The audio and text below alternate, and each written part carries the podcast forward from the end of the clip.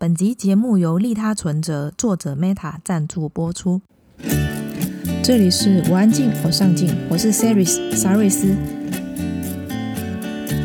我安静，我上进是一个专为内向者打造的 Podcast 节目，在这里我们分享多元面向及有趣的故事，和你一起探索人生的可能性，帮助你重拾热爱的事物，并活出你想要的样子。请在网址上输入 c e r y s 点 c o，期待你在这一趟旅程收获满满。心里的创伤要说出来才会好吗？说吧，你说吧，我全是耳朵。怎么办？我没办法原谅伤害我的人。那就不要原谅，给他恨下去。我脑海里总有挥之不去的画面，影响我的情绪。别担心，你不是一个人，你还有我呀。欢迎我们今天的来宾陈思涵。思涵是美国心理治疗师，在治疗 C P D S D 有丰富的经历，所以我们今天就来聊聊什么是 C P D S D，也就是复杂性创伤后压力症候群。我们在成长的过程当中，或多或少都会经历一些伤害，这些伤害伴随着我们成长。纵然我们现在已经是大人，心里面却住着一个受伤的小孩。这一个受伤的小孩，有时候提醒着我们，他还在，他需要被疗愈。可是我们无法原谅那些过去，该怎么办？如果你对这一集的内容有兴趣，请在威廉网址上输入 c e r y s 点 c o 斜线复杂性创伤后压力症候群。我觉得，如果无法原谅，那就接受自己无法原谅吧。等到有一天刷牙洗脸的时候，突然想起这件事情，心里面没有一丝的不愉快。对我来说，那已经是原谅了。如果你想要捕获野生沙瑞斯，可以加入我们的脸书社团。我们的社团很安静，社员也很上进哦。正所谓安安静静又一天，上进上进又一年。没错，请在脸书上搜寻“我安静，我上进”，就可以找到我们喽。你准备好了吗？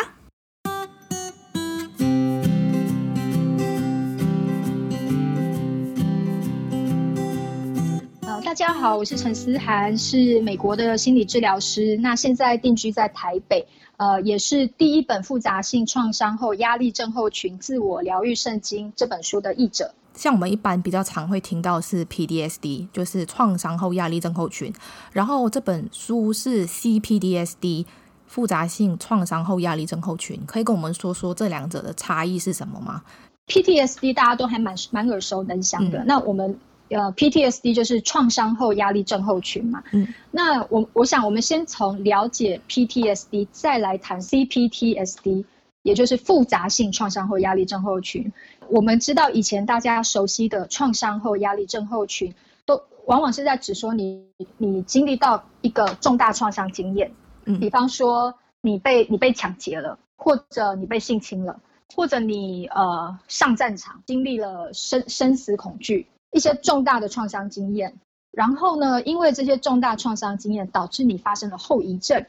那这个后遗症，我们其实在戏剧里面常常看到，比方说你会很容易有那些跟创伤相关的回忆，嗯，到了你脑海里面纠缠你，时不时就想起过去那个恐怖的经历。对，睡觉的时候会做相关的噩梦，你整个人就是可能会有一些，呃，就会处在一种。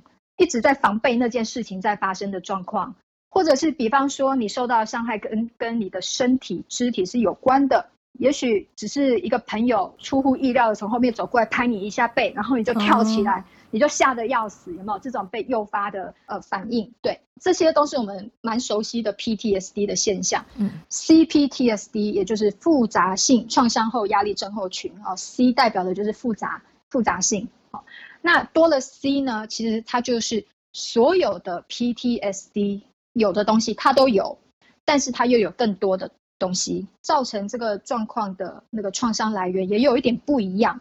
刚才我们谈没有 C 没有复杂性的创伤呢，都是讲比较单一事件、单一突发的重大事件，嗯、但是有了 C 复杂性的呢，它讲的不是单一突发的事件，而是是一段时间持续性的。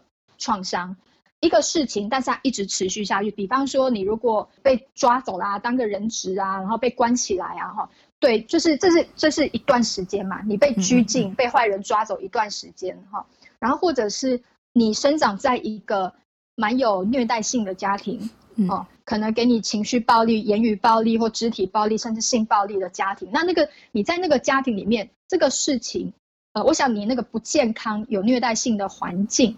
并不是那单一事件，而是整个整个家庭环境持续这样子。那你每天生活在那样的家庭，一直到你离开为止，那是多长期的创伤经验？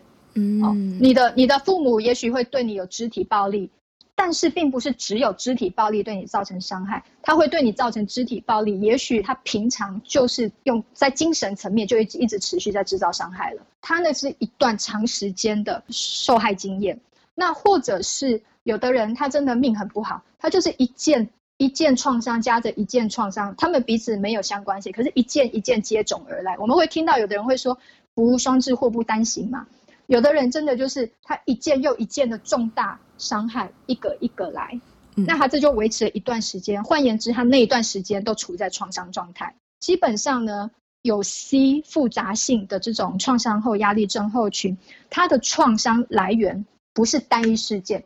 而是一个或一系列一段时间的重大伤害，而且他卡在里面是觉得无法挣脱、无法无法战胜这个状况的，就好像小朋友卡在家里面，嗯，他能怎么样？他就算爸爸要打他，他跑给爸爸追，或者他试图打回去，他能赢吗？他永远赢不了嘛，哦，他也逃不了这个家嘛。就算他逃家，他能怎么办？所以，呃，他就等于是一直被卡在创伤里面。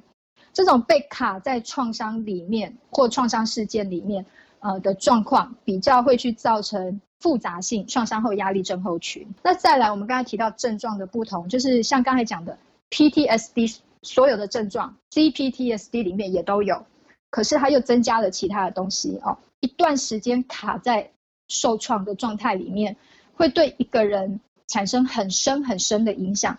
它所产生的创伤反应已经不再只是针对单一事件的反应，而是那整个创伤的状态影响了他整个人，影响了他最深的内在。嗯、所以，呃，很常见的是他的自尊、自我效能会受到破坏。哦，他可能就会对自己的看法是比较负面的。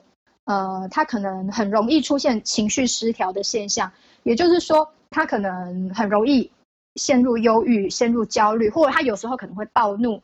或者他有时候会那种解离到你觉得你是机器人、木头人，怎么都没感觉吗？或什么？就是他那个情绪的调节有时候会看起来像是好像坏掉了。那这个情绪调节、情绪失调这个东西，往往就是会跟一个很重要的现象有关，叫做呃情绪重现。他们可能被诱发了某一些过往跟创伤相关的情绪。就这样出来了哦。那通常他们的世界观可能会比较黑暗一点，或者是对人是比较不信任的。那这个不信任展现出来的方式各有不同，并不一定都是一样的展现方式。这些所有内在的这些机制，就很容易导致他和他人的关系出现问题。那出现问题，有的是说他可能变高冲突，好，然后就就很容易破坏关系，或者让别人不喜欢，嗯，或者是他就逃避人际关系。或者是他太努力去争取或维持人际关系而牺牲了自己，哦，其实有 N 种 N 种的状况，就会像 PTSD 一样，会会想要逃避，逃避跟创伤经验相关的东西。但是因为 CPTSD 是已经深深的内化到他整体里面了，所以他要逃避的东西真的太多了。可是假如今天有一个小朋友，他是从小被他的父母呃伤害。然后又没有又没有人帮助他，从来没有人同理他，等等等哦。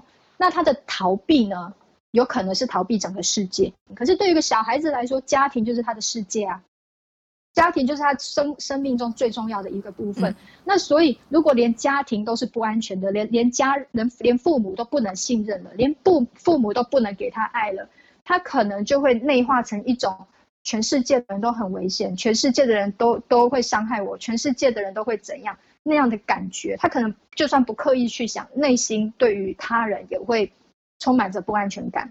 有时候表面上看起来很像忧郁症，他好像一直在忧郁，嗯、一直在忧郁。然后我们会说，你不要那么负面，你不要人生观那么黑暗，什么什么。但问题是，他以前那些创伤经验，其实就造成他一直处在这样子一个失衡的状态。嗯，或者他可能会有一种草木皆兵的现象。他会觉得到处都好危险，有没有？就是哦，地球好危险，我要回火星这种感觉。哎、欸，我常常这样 哎，哎是，然后就是到处呃，到处都会有坏人，就算现在好好的，谁知道会不会天降横祸，会不会怎样讲？因为他可能以往的以往的人生经验就是一个太没有安全感了，太没有安全感，然后随时会有坏事发生的状况。嗯、那呃，所以他可能就已经。被制约了，然后接下来他就会一直觉得随时要保持警觉，永远不要放下，不要放下警戒，因为随时可能会有坏事发生，嗯、或者随时别人就会欺负我，或者随时我就会被车撞死等等的。就是他永远觉得，哦，草木皆兵，随时会有不好的事情发生。然后这种威胁感呢，可能就会造成他，呃，很容易焦虑。他可能他的焦虑值是非常高的，因为他整天在担心、害怕跟担会跟怀疑会不会有坏事发生嘛。所以他可能就一直处在一个焦虑的状态。呃，我们先说 C P D S D 好了，他们是一个很长期在一个呃比较不好的环境下长大的话，那他们的这一些情绪，假设当事人他没有去察觉到他现在会有这样子的状况，他会有这样子的焦虑，是因为过去留下的伤痕。要怎么去分辨是过去的这一些经历导致他现在有这一些情绪？哎，还是他是忘记了，会选择逃避，不想去想起来嘛？但是他就是一直抱着这个情绪持续生活，那还要怎么办？CPTSD 复杂性创伤后压力症候群，它的来源并不一定要是童年家庭经验。嗯嗯嗯，比方说已经成年的那个那个家暴受害者嘛。他可能在婚姻关系中多年受到家暴，他也有可能变成 CPTSD 嗯哦，嗯，呃，然后不在家庭里面有可能，比方你在职场长期被霸凌，有没有？那那也有可能，嗯，哦，所以所以我比较会担心说，有的有的读者或者有一些听众，他会误以为他就只限制在童年家庭经验，对，但是其实童年家庭经验以外，也有可能发生 CPTSD。那但是回到你刚才的问题哦，那是一个很好的问题，因为很多人。他如果是来自于童年家庭经验的关系而产生 CPTSD 呢？因为对他来说这就是常态，他习以为常了，他的人生就是这个样子。一个人只有一个人生嘛，他也没有，他也没有经历过不同的人生感觉。我如果一个人他从小出生就看不见东西，如果没有人告诉他有所谓看见的存在，他从来不知道有有视觉这种东西，那他就以为自己看不见。就是很正常的现象啊，合情合理啊。嗯、对哦，他会理所当然嘛。所以很多人他如果从小就就在和 CPTSD 共处，他会觉得啊，不就这样理所当然吗？对啊。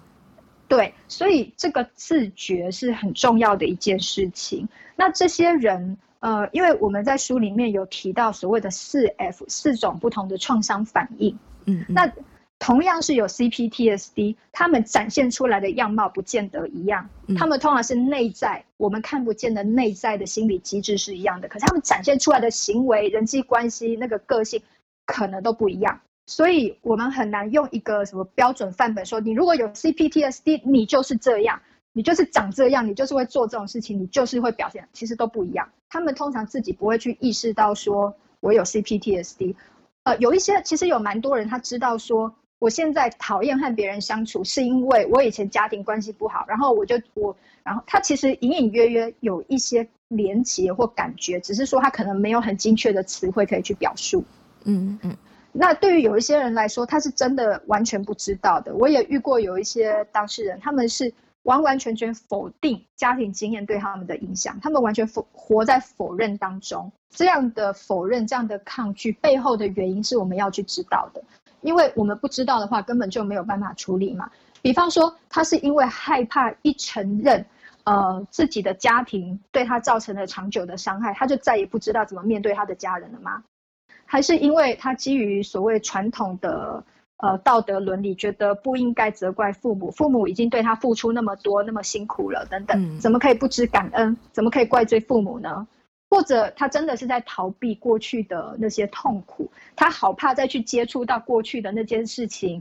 如果真的去正面迎战过去的那些经验，我怕我会承受不住，我怕我会崩溃等等的。所以一个人他会去否认跟过去的连接，有各式各样的原因。所以我们要去了解那个原因，再来谈。我刚有想到一件事情，就是像我之前跟我朋友有提到，我们以前小时候童年是怎么过的嘛，然后就说，哎，我们从小都是被打大的，就是从小被父母打到大这样。结果后来另外一个朋友，就是我们三个人在聊天的时候，就是第三个朋友，他就说我也是从小被我爸爸打大，哎，但是他就不知道为什么当时的那个情绪会更为激动一点。然后在我们另外，我跟另外一个朋友就会觉得说，哎，为什么同样一样就是从小被打，但是他的情绪却特别的浓。而且会感觉有一种恨意，所以我就在想说，会不会其实同一件事情的发生，在于当事者来说，他的想法不一样的话，会去影响到后面会不会有 CPDSD 这件事情？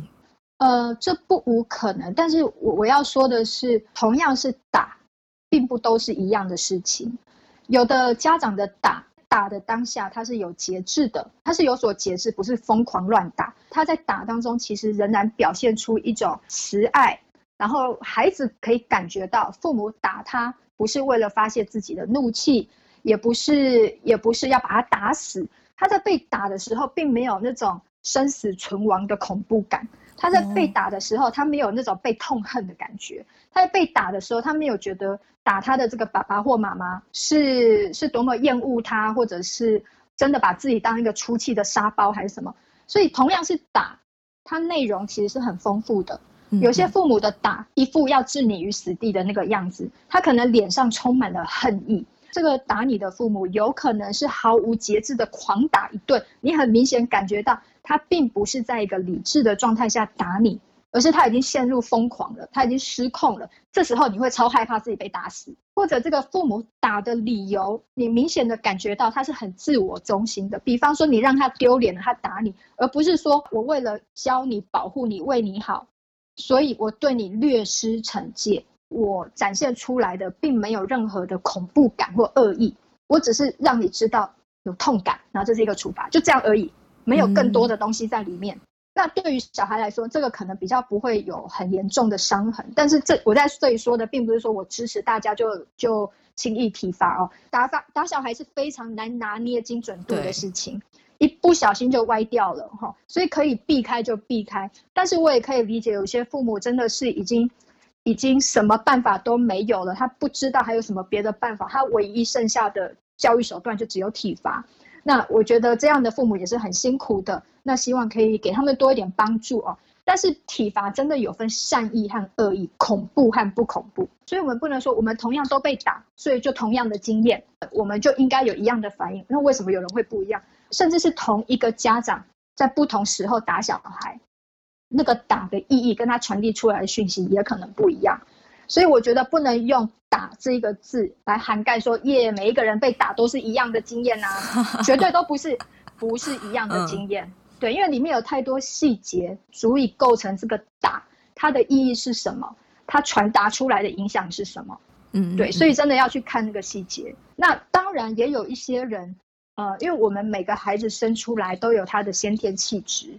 哦，这个心理学上讲气质，不是说啊你气质好好，你气质不好这种事情，有点类似个性。那你一生出来就有自己的气质哦，先天生出来的这个气质有没有可能影响你对事情的诠释？当然有可能。嗯，哦，如果你先天生出来就是一个敌意比较重的小孩，火气比较大的小孩，那今天一模一样的打。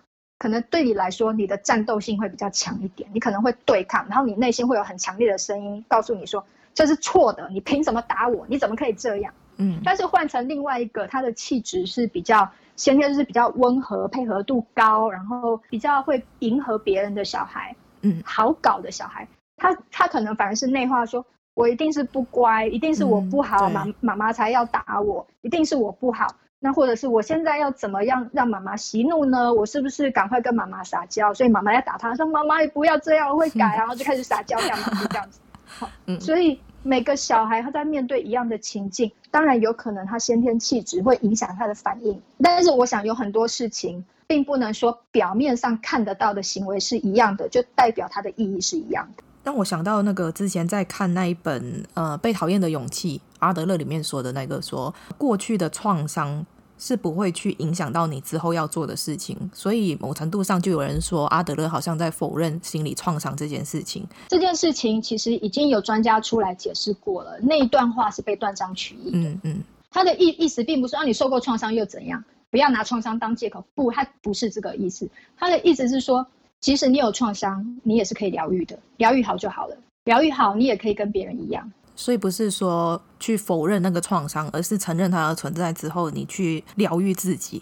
去改变它。是的，《被讨厌的勇气》那本书，它本身并不是一个心理学书籍，它是一个哲学书籍。曾经经历过创伤，我们不要说是童年，就是有经历过一些心理创伤的话，是不是要说出来才会痊愈？那假设当事者一直在说那一件事情，或者是在说当时的的经历跟他的感受的话。当事者会不会因为这样子而一直上演着当时的痛苦啊？是不是心理创伤的经历要说出来才会痊愈？我想说出来是一个必要的过程，但是并不是靠说出来就会好。要不然我们也看到有的人一天到晚在吐苦水，在告诉我们他的人生有多悲惨，他没好过啊。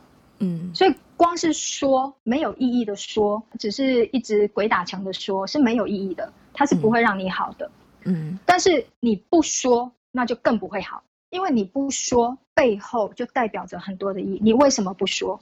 因为你害怕去触碰它。那你害怕触碰它，不就代表着你的创伤有多深吗？假如你的创伤可以代谢的话，你就不会害怕去连接那件事情了，你就可以用平常心或者泰然处之了。所以你在逃避谈这件事情的本质，就代表你的状况很严重。它真的有分不同的层次，单纯的倒苦水或者讨拍拍，这个当然对于疗愈是没有具体帮助的。嗯，但是如果你的说啊，我们结合这本书里面的各种的，就是看着这本书，你会有非常全面的认识。你开始应用这本书里面给你的观念、知识，还有各种技术，那时候你的说比较带有一种疗愈性的功能。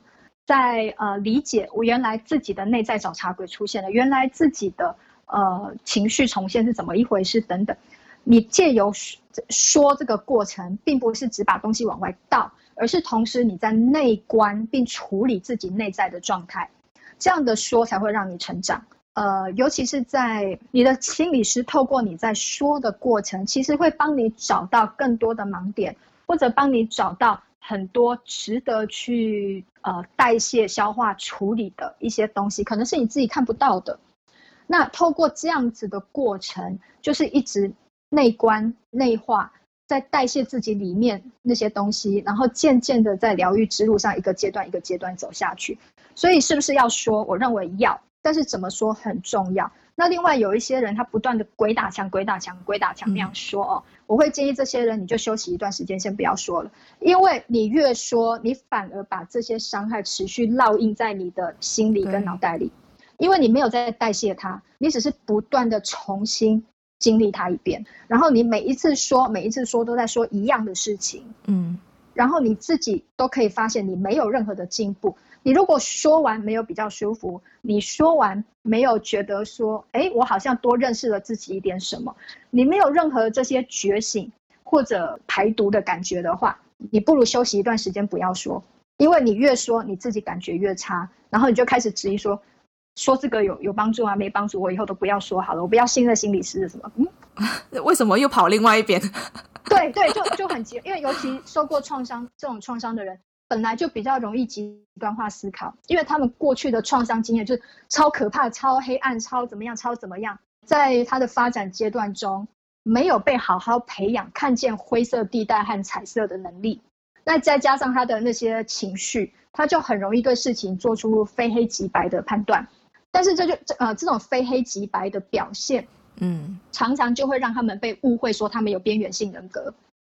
在在 CPTSD 这个东西出呃被正式列为是一种诊断名之前，很多有 CPTSD 的人常常被误诊，因为他们展现出一个极端的情绪或极端的非黑即白的呃非黑即白的思考，就很容易被贴贴标签说你这个叫边缘性人格。其实不是，因为他可能很愤世嫉俗，然后就被认为他有反社会人格，乱七八糟的标签一大堆。可是如果我们追根究底，去挖掘他的他真正的内心的机转，还有这些机转的原因，我们可能会发现，哎，也许当当初真的贴错标签了，他根本就不是。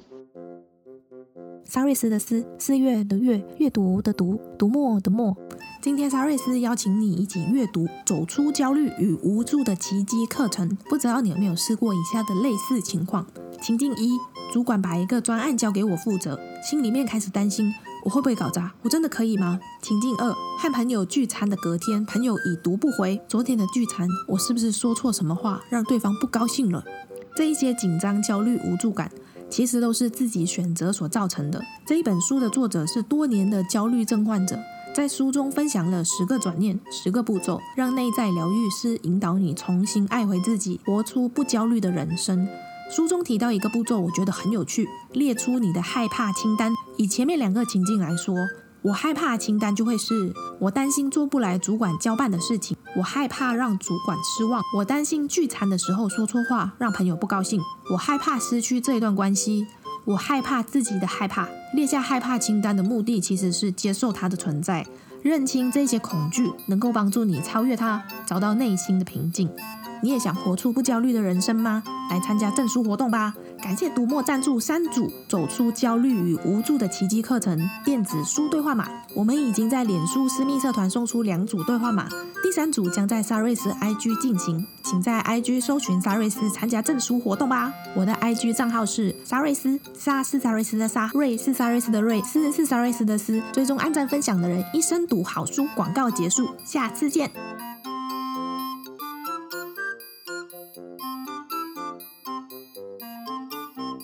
诶，那我问一下，像呃，有一些人在书中有提到，有一些人因为比较情绪比较低落，或者是很焦虑的时候，常常会被误认为是忧郁症。那像这一种被误诊为是忧郁症，或者是他真正其实是 C P D S D 误诊的话，跟他真的诊断出还是 C P D S D 的中间的差异化是什么？会治疗不一样吗？对，那个治疗路线完全不一样。你要先确认你在处理的是什么，你才知道怎么处理嘛。我今天要抓老虎，跟我要抓兔子，那我的抓法一定不一样，对不对？嗯，对，所以我要先搞清楚我面对的是什么，我才知道我要用什么方式来处理它。这种复杂性创伤后压力症候群要判断出来，其实是很花时间的。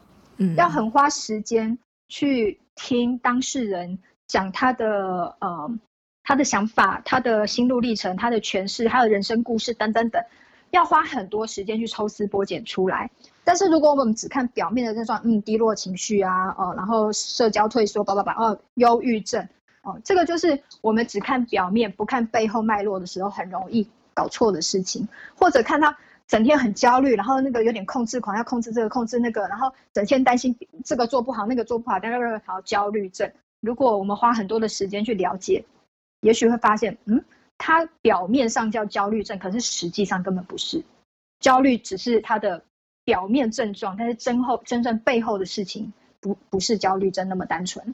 比如说是焦虑好了，他表现出来是焦虑，可是，在那个治疗过程当中，不是会去去了解他背后的原因是什么造成他如此焦虑？在那时候在挖掘的过程当中，不是就会发现原来是他过往的经历很长一段他的创伤所造成。那时候不是就会发现了吗？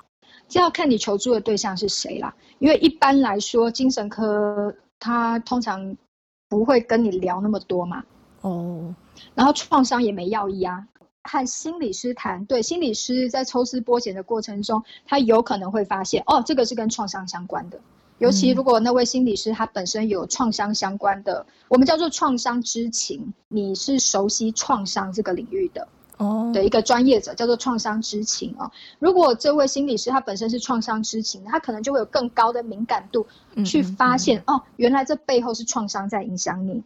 但是有一些心理师他可能比较不碰创伤这一块，或者他比较习惯是一些呃比较一些行为疗法，或者是一些问题解焦点解决疗法等等的，那他可能就不会去挖到那么深，去发现说这个创伤的存在。诶，那假设说听众。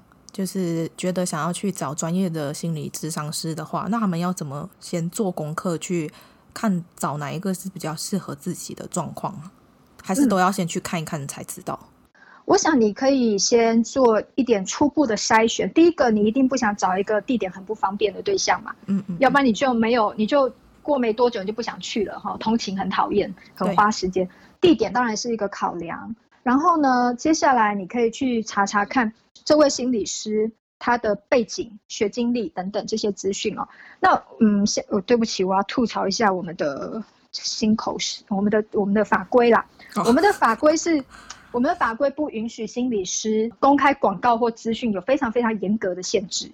所以导致民众很难去知道哪一位心理师是比较适合自己的。哦，那怎么办？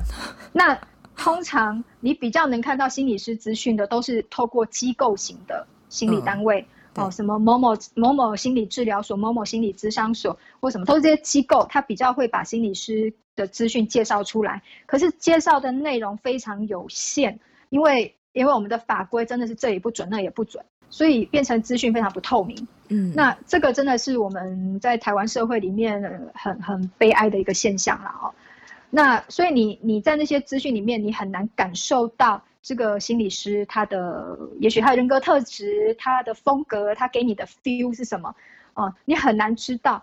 所以这个就变成民众可能自己要投资一点研究经费。一方面你，你你能够找到研究经费，真的，你你可能先。呃，你你当然他他可能资历是要够嘛，你应该要有硕士以上的相关学历嘛。那除此之外呢，呃，你去看看他的专长有哪些，因为心理助人工作里面包山包海，这位心理师他自己有没有专长的领域哦？这就好像说，呃，医师他们上医学院，那出来都是医师，嗯嗯嗯，可是有的医师会变成某些专科医师，他可能会变成心脏科啊。哦，什么科什么科，但是就算他是专科医师，那个一般广泛型的问题，他还是可以处理嘛。嗯嗯嗯。但是因为你你想要处理创伤经验或者童年经验，你可以去注意看一下资料，这一位心理师在，比方说你特别关注的方面，是不是他擅长的？那你先从这边筛选。那有有时候你可以看到他的照片。你先从照，当然很多人其实本人跟照片差很大嘛，对不对？这是很常见的现象。我不敢说，这不一定是修图的关系哦。有时候就有的人他真的是，真的是拍照起来就会像个不同的人，这这是很常见的现象。但是你先这个部分，你先凭一下感觉。如果有照片的话，你先感觉一下那个 feel，不是管他的美丑哦，不管这个，你先好感觉一下那个 feel 对不对？你先感觉一下这个照片会不会。你看到他的照片，会不会有非常不舒服？会不会有不舒服的感觉？会不会让你反感？先注意这个。如果不会的话，那你可以把它列入考虑名单哈。所以我们要看他的专业性，感觉一下那个 feel。那接下来你可以考虑一下它的制度，也就是说有有呃，他们如果在一些机构里，他是自己独立职业，还是他有机构？他是平常是自己跟案主接洽，还是他是有透过一些助理啊，还是其他的机制？你可以了解一下这个制度适不适合你，这个会有差吗？就是如果他是自己接，或者是在机构里面的，你在机构里面的话，一个柜台人员或者助理在负责调度所有的事情，那所以你要约的时候，你可能是打去，然后是跟助理谈，然后助理帮你排时间等等。有的人觉得 OK 啊，没关系，那有的人会不喜欢这种感觉，说我一件事情要跟好多人讲，然后要再等传话来传话去什么的，有的人不喜欢，但是有的人觉得 OK，他无所谓。那有一些人是觉得说，我喜欢跟心理师可以直接接洽，我不用转手又转手什么的。但是你如果如果是一个直接接洽的心理师，他就一个人一张嘴，事实上说他又不能接电话，不能回 email，所以他绝对不是随传随到让你随便 call 得到。然后你能不能接受说他给你的回应会 delay，然后等等等，所以其实各有优缺点。各有优缺点，那你可以考虑一下什么是你比较喜欢的这一些研究工作，前期研究工作，你先过滤出一些你觉得可以考虑的人选，接下来你就去约，然后你实际去见到面，实际谈的时候，可以询问他相关经验，或者你对于彼此合作有任何的考量，你都可以询问他。比方说，你会不会把我的秘密讲出去啊？我来这边不知道讲什么怎么办？第一次见面绝对不是问说怎么解决我的问题的时候。如果这是你第一次做咨商，那你可能心中有千百个问号或担心哈。嗯，那你就把这些问问号和担心提出来，包括说要多久才会有效？哈，这是最常被问的问题。这个是怎么做？智商是怎么做？如果我讲了你你不想听的话，你会骂我吗？我觉得你可以把。与合作相关的问题和担心，先提出来，看看他给你什么样的回应。除了嘴巴说、耳朵听的东西啊，其实要去感受一下自己的心。嗯，你和你和这一位心理师在谈的时候，你的感觉是什么？对这个人你会有排斥感吗？注意一下自己的感觉，前提是这个感觉不是说你到哪里都一样的感觉，那就不算数。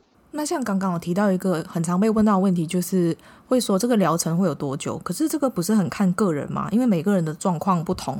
没错，那那个是因为你比较有概念，但是大部分的人并没有这个概念，都会想要知道这要要多久，因为他担心要花很多钱。对，但是、呃、因为你你有这个概念，你知道说每个人状况不一样，没有没有人可以保证多久可以完成。心理治疗这一块，我觉得就像书中提到，疗愈是没有终点的，它就是一辈子的事情啊！啊，你不要笑大家，什么？不是啊，不是，我的意思是指说，因为情绪这个东西，它是它它不是说你好了就是完全好，它就是会有起起伏伏的，它是很正常的一件事情啊。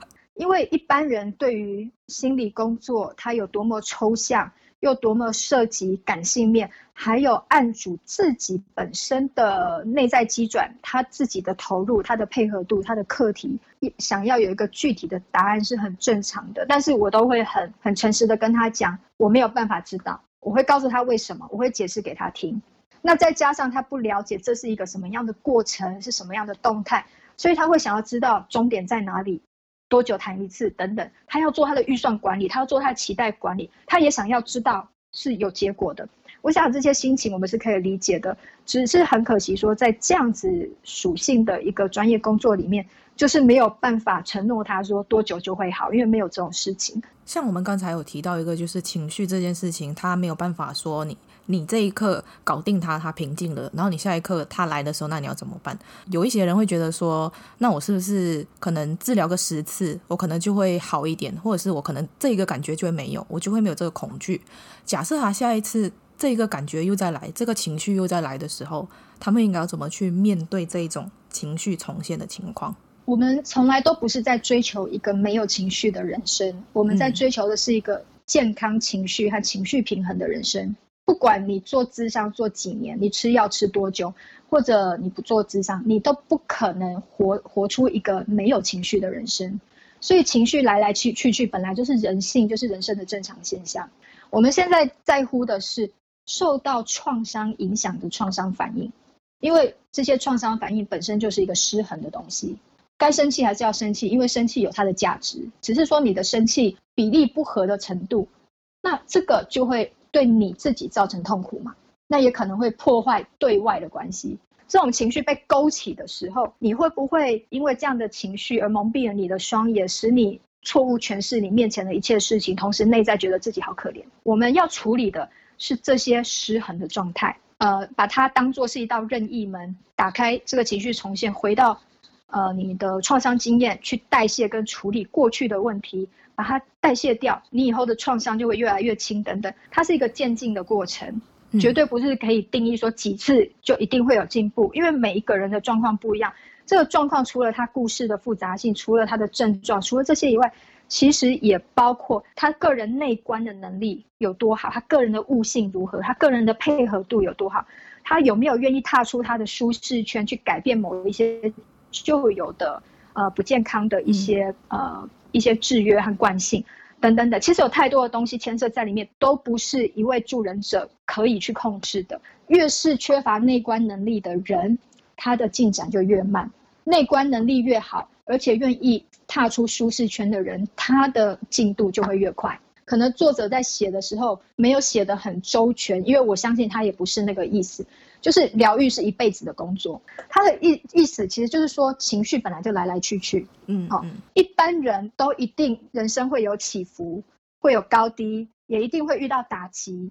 那你有创伤经验的人，即使你疗愈的很好，未来也有可能遇到低潮，有可能遇到低谷，也有可能遇到打击。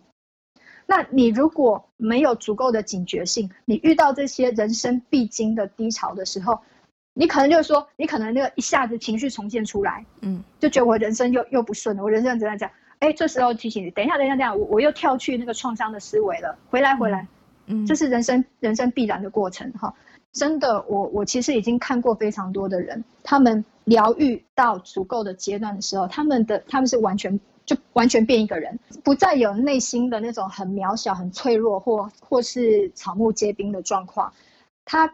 发自内心的觉得很踏实，嗯，很自在，然后有自信，然后是一种解脱、很释放的感觉，然后可以不用再他一天到晚担心说会不会有人伤害他，不用一天到晚怀疑别人对他的真心，或者讨好别人，或者逃避别人的，他开始很自在的活出自己，那种自在跟舒适啊。嗯嗯是他们不曾经历过的，呃，那没有没有任何人需要告诉他标准范本，说人生该怎么活，因为他发自内心就就很自在的解放自己，自己要干嘛，自己怎么样，是发自内心的满足，而不是说为了防备危险，为了讨好别人，为了怎么样怎么样。书中有一句话让我很有感，就是我们有多么能原谅自己，我就多么能原谅他人。那假设听众在过往曾经经历长期的创伤，要如何学习原谅过去，放过自己呢？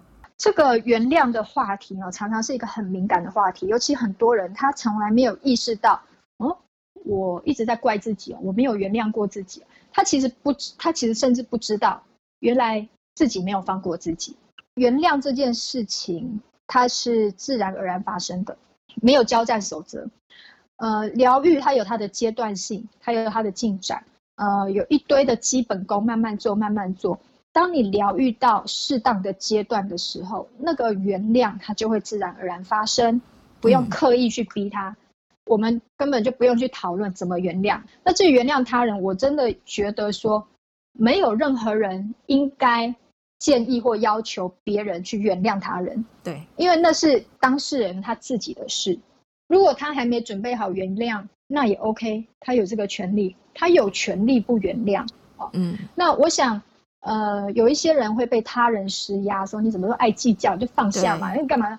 我我觉得自己内心要有一道防火墙，去知道说这些人讲的你不用管他。所谓的原谅他人哦，我觉得主要是让自己好过，不是为了让别人好过。嗯，对。但是即使你不想原谅也没有关系。我一直觉得原谅这件事情是时候到了就会发生的事情。当你放不下的时候，往往代表着这件事情。对你还是一个困扰，所以你先解决自己的困扰，你先让自己好过。当你真心的好过了，不再活在这个阴影下，能原谅你就会原谅了。那如果那时候你还是不愿意原谅，也没有关系，根本不用去思考这件事情。所以我会觉得原谅这两个字根本不用去想它。反正现在这一刻你不想放下，你还是介意就接受吧。你就接受自己的介意，但是好好的疗愈自己才是最重要的。嗯、等到你把自己疗愈好，你会过得好，然后你的内在智慧才会散发出来，自然而然去做对的事情。嗯，最后一题，对你来说什么是上进心？我觉得你会不喜欢我的答案呢、欸。啊，你要告诉我不需要是吗？我不喜欢上上进心这三个字。嗯，为什么？通常我们听到三上进心这三个字哦。它好像都是一种主流社会加诸在个人的期待和压力，就是你是一个有上进心的人就是好的，你要是没有上进心是一个不好的，要去努力的追求什么，这好像叫上进心。那我们的社会好像期待一个人来，你要努力追求你的学业啊，努力加油发展你的事业啊，赚多一点钱，然后升官发财啊。我觉得有时候会对个人造成一种压迫。如果一个人他其实蛮安于现状的。他没有所谓的狼性，他没有野心，他觉得他现在这样子很佛系的生活就很好。我觉得这个对，我觉得这对很多人造成太大的压力，因为我看到很多人他会有一种自我的羞愧感，因为自己好像不符合社会上要的上进，他强迫自己去迎合社会期待，要表现的上进，可是这根本不是他的本性，也不是他想要的。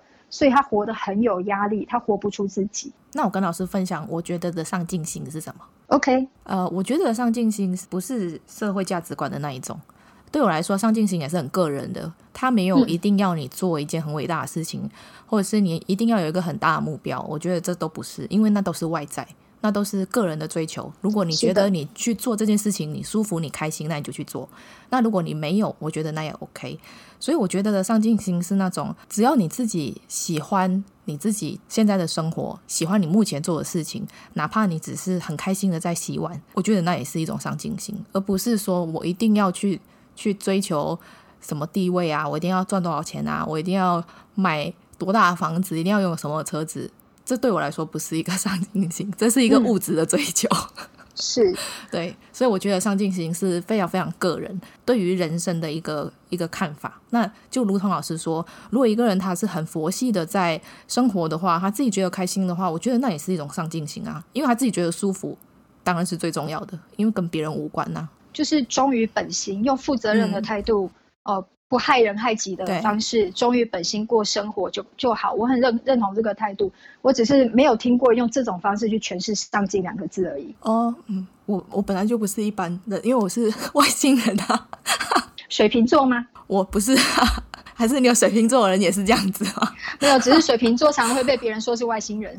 哦，那如果听众对老师很有兴趣的话，可以在哪一些平台追踪你呢？我的官网普斯地蜕变方哦，那呃网址是 freeryou.com，f r e e r y o u 点 c o m。呃，我有粉专陈思涵心理治疗师师的五四三。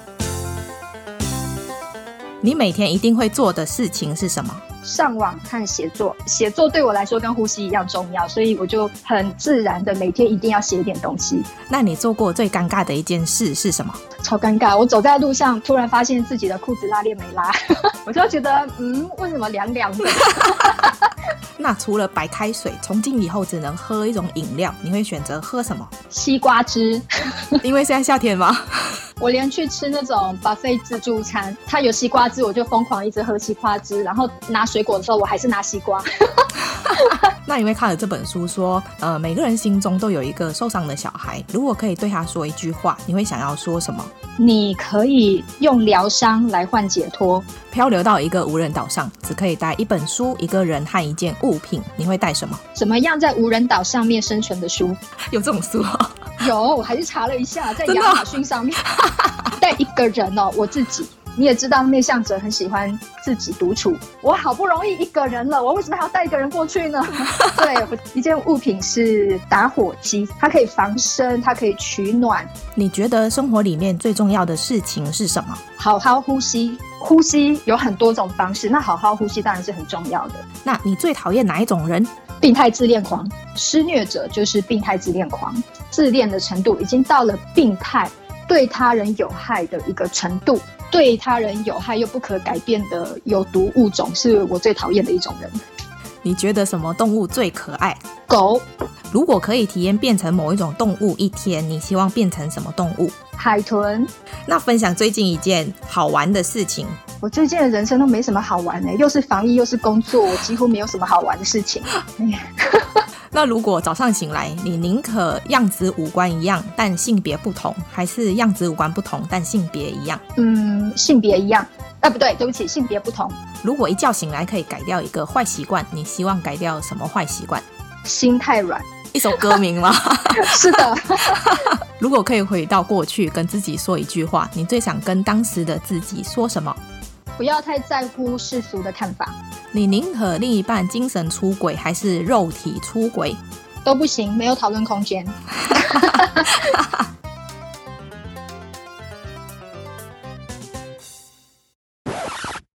如果和某位明星出现在娱乐头条，你觉得新闻标题是什么？我不想出现在任何新闻里，我觉得出现在新闻里都没好事。我我喜欢低调一点。欸，低调为什么接受访问啊？然后。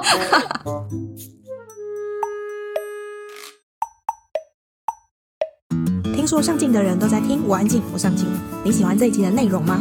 如果你喜欢我们今天的内容，请在 Apple Podcast 上面给我们五颗星，或者留言告诉我你的想法。订阅、打新、分享的人一生平安。那我们下次见喽，拜拜。